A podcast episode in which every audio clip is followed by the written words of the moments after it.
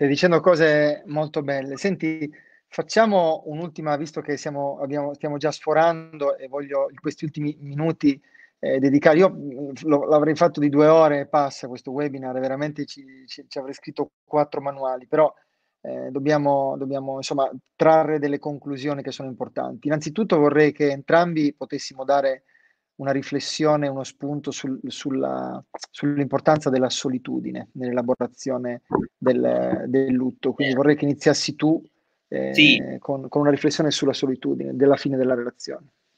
Ma la solitudine è, è una tappa fondamentale, cioè oggi, oggigiorno non siamo più abituati a stare da soli, eh, tu prima l'hai detto con altre parole, su un altro esempio, cioè, ma chiaramente non, non ce la facciamo, no? non, non, siamo abituati a questo, eppure è nella solitudine che tu eh, riesci ad ascoltarti, eh, no?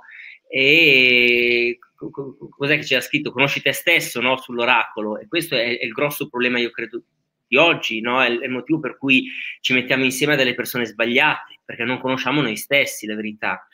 E primo, secondo, perché quando conosciamo noi stessi, i nostri valori, i nostri ideali, i nostri bisogni, le nostre risorse, magari non riusciamo a comunicarle in maniera efficace eh, al mondo circostante, però cioè, conosci te stesso, la solitudine ti permette di fare questo. Come si fa a conoscere me stesso? Molti mi chiedono, vabbè, ho capito, ma come fa il giardiniere a sapere che quel seme è un seme di, eh, di edera e, e, e, non di gelsomino, di ciclamino, perché conosce quel seme. Come fa a conoscere il seme? Lo osserva, lo guarda, prova, ne mette lì uno, un vede poco alla volta, poco che cresce, lo capisce e corregge il tiro. No?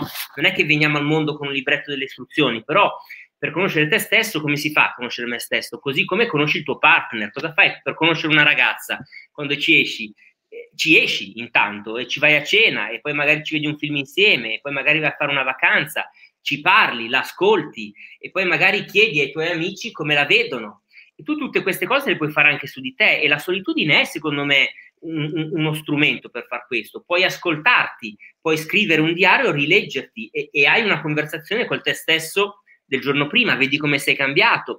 Insomma, io credo che questo sia... Eh, soprattutto quando, la, soprattutto quando, la, solitudine è connessa al tema della perdita, perché questo vale per la solitudine in generale, no? Ecco, quando la solitudine è connessa alla perdita, allora forse diventa ancora, ancora più importante come esperienza per conoscere noi stessi, perché, perché la perdita ci pone delle domande. Io me ne sono reso conto durante questo lockdown, un po' perché ho perso dei miei amici, un po' perché ho perso, ho perso tante cose, ma tutti noi abbiamo perso tante cose durante questo lockdown. Ho perso l'ingenuità di prima rispetto a certe cose.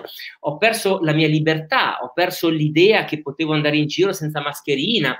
Cioè, però tutte queste perdite eh, ti, ti, pongono delle domande, no? E, e, queste domande hanno delle risposte scomode che tu poi magari dentro di te già c'hai lì, no? Le conosci ma non le vuoi ammettere.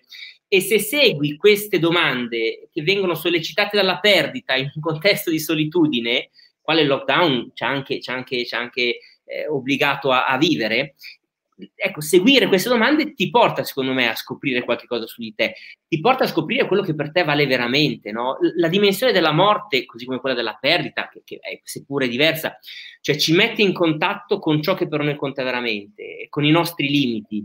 E dove c'è un limite c'è eh, c'è una scoperta da fare, c'è un lavoro, un approfondimento, c'è, c'è uno specchio, no? Dove c'è un limite, c'è uno specchio che, che, che ti rimanda a qualche cosa importante, ma tu devi, devi essere lì per, per, per, prenderne nota e per, per entrarci dentro.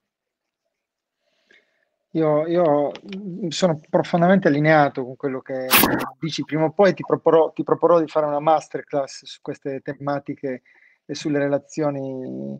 Però quello che tu dicevi sì. Eh, cioè, la, la, solitudine è un, un, elemento che ci permette, solitudine viene da, dal latino, da una, forma, da una forma di sollus che vuol dire integro, quindi è la capacità che è diverso da isolamento.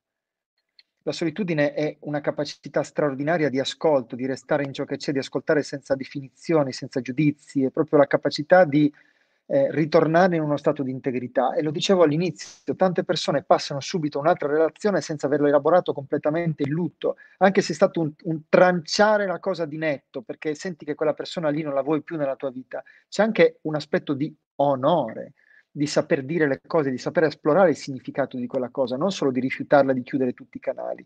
E questa è un aspetto importante, cioè non bisogna avere fretta, non bisogna, bisogna ah, non solo dire e sbattere in faccia quello che si sente alle altre persone. Io, io sento questo, quindi, ma bisogna anche parlare attraverso il cuore, perché questa è una questione di onore. C'è gente che non ha onore al giorno d'oggi, cioè che pensa solo in maniera egoistica a quello che sente, a cercare di mettersi nelle condizioni giuste, ma non puoi lasciare morti e feriti. Io l'ho fatto in passato e poi le conseguenze, scusa questo termine, mm. karmiche sono pazzesche di questa cosa qua. E c'è gente che è proprio bulimica, magari risolve la bulimia da un punto di vista alimentare, però poi è bulimica da un punto di vista sentimentale, relazionale, spirituale. Bisogna stare estremamente attenti. Quindi la solitudine è uno di quegli elementi fondamentali ah. prima di scegliere, prima di decidere. Non bisogna decidere per impulsi passionali, per impulsi sentimentali, per impulsi... Bisogna innanzitutto bastare a se stessi. Quando sei in una condizione di integrità, la scelta non sarà più la ricerca di una completezza, sarà espressione della propria integrità, Bravo. espressione pro- del proprio equilibrio e non più un meccanismo di compensazione. Quindi se, se ami una persona, evita che questa persona sia il tappo tuoi, alle tue mancanze esistenziali, deve essere espressione della tua libertà e felicità e non un meccanismo di dipendenza. Quindi questa è la mia breve eh, la mia, la mia, insomma, la mia breve riflessione sulla solitudine.